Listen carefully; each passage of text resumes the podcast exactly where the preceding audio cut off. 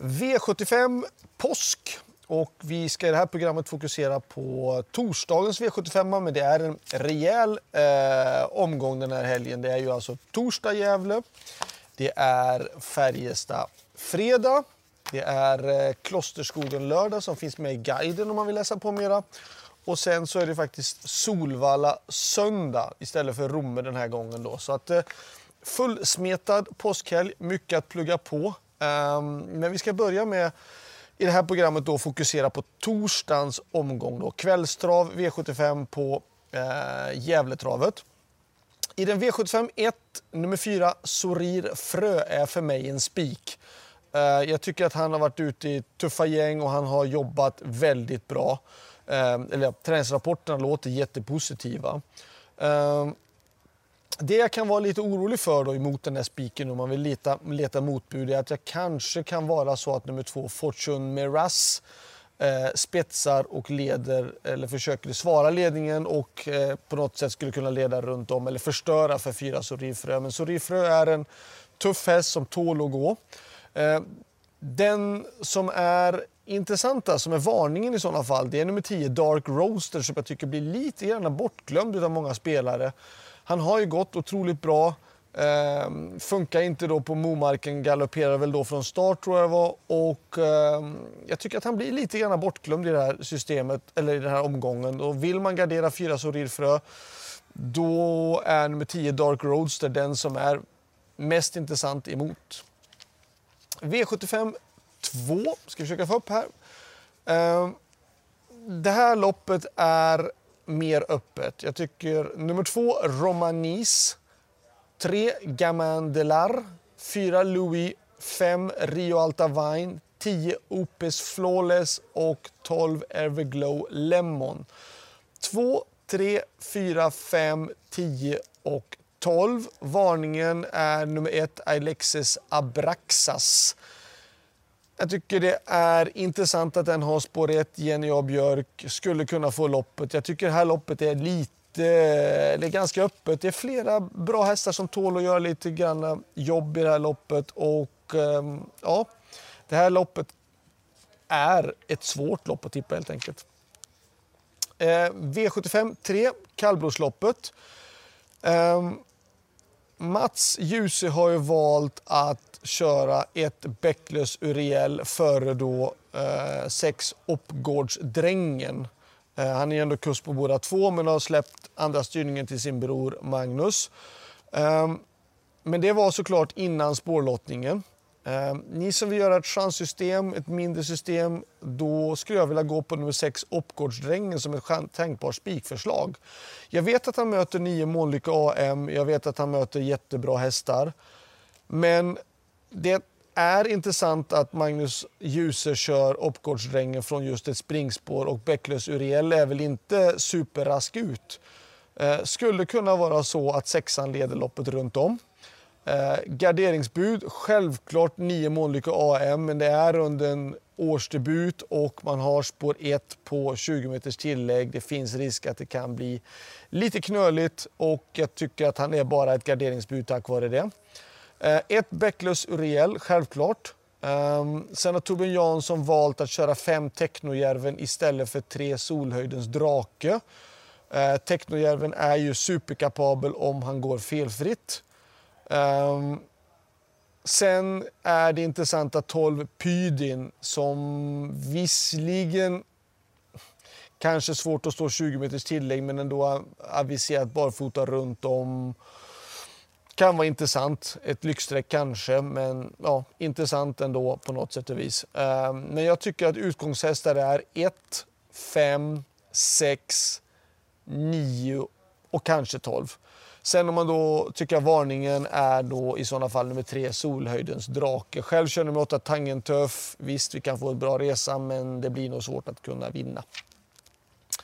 V75 4.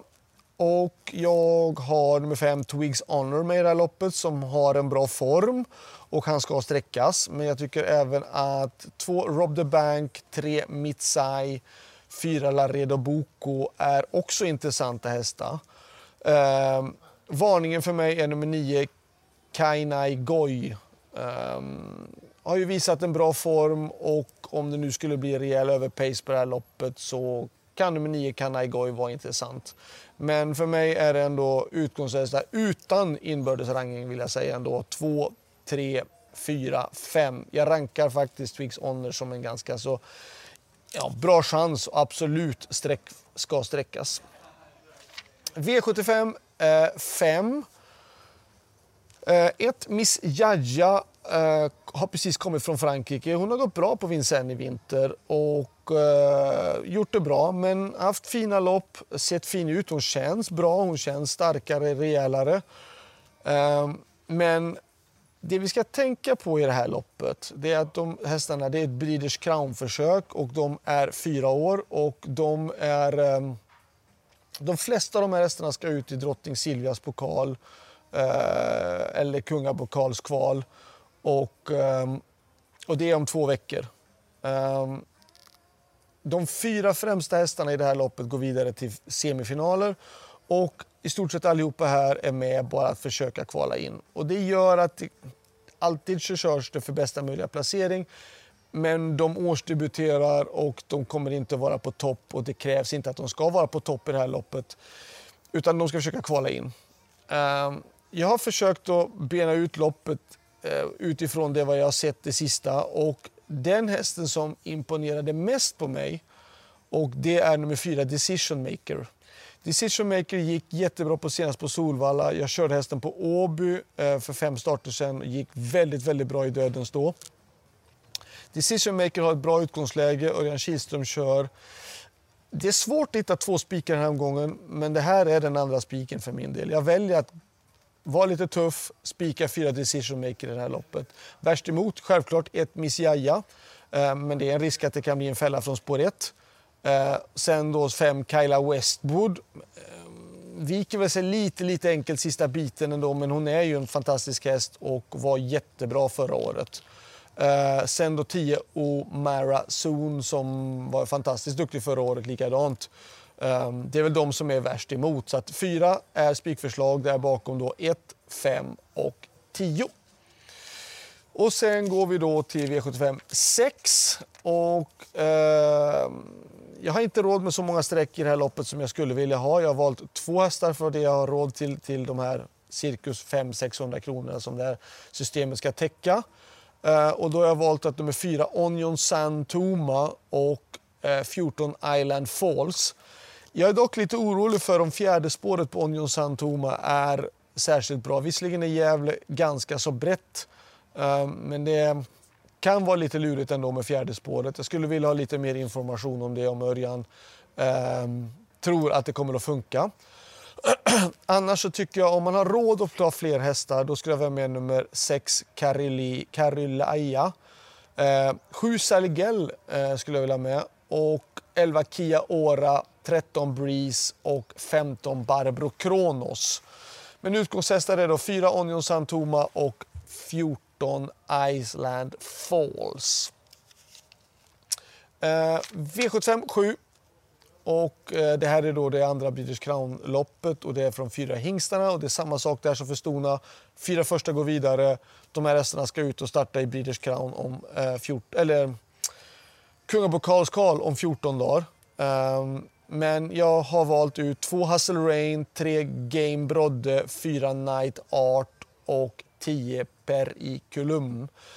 Jag har inte tagit med nummer 11 Following.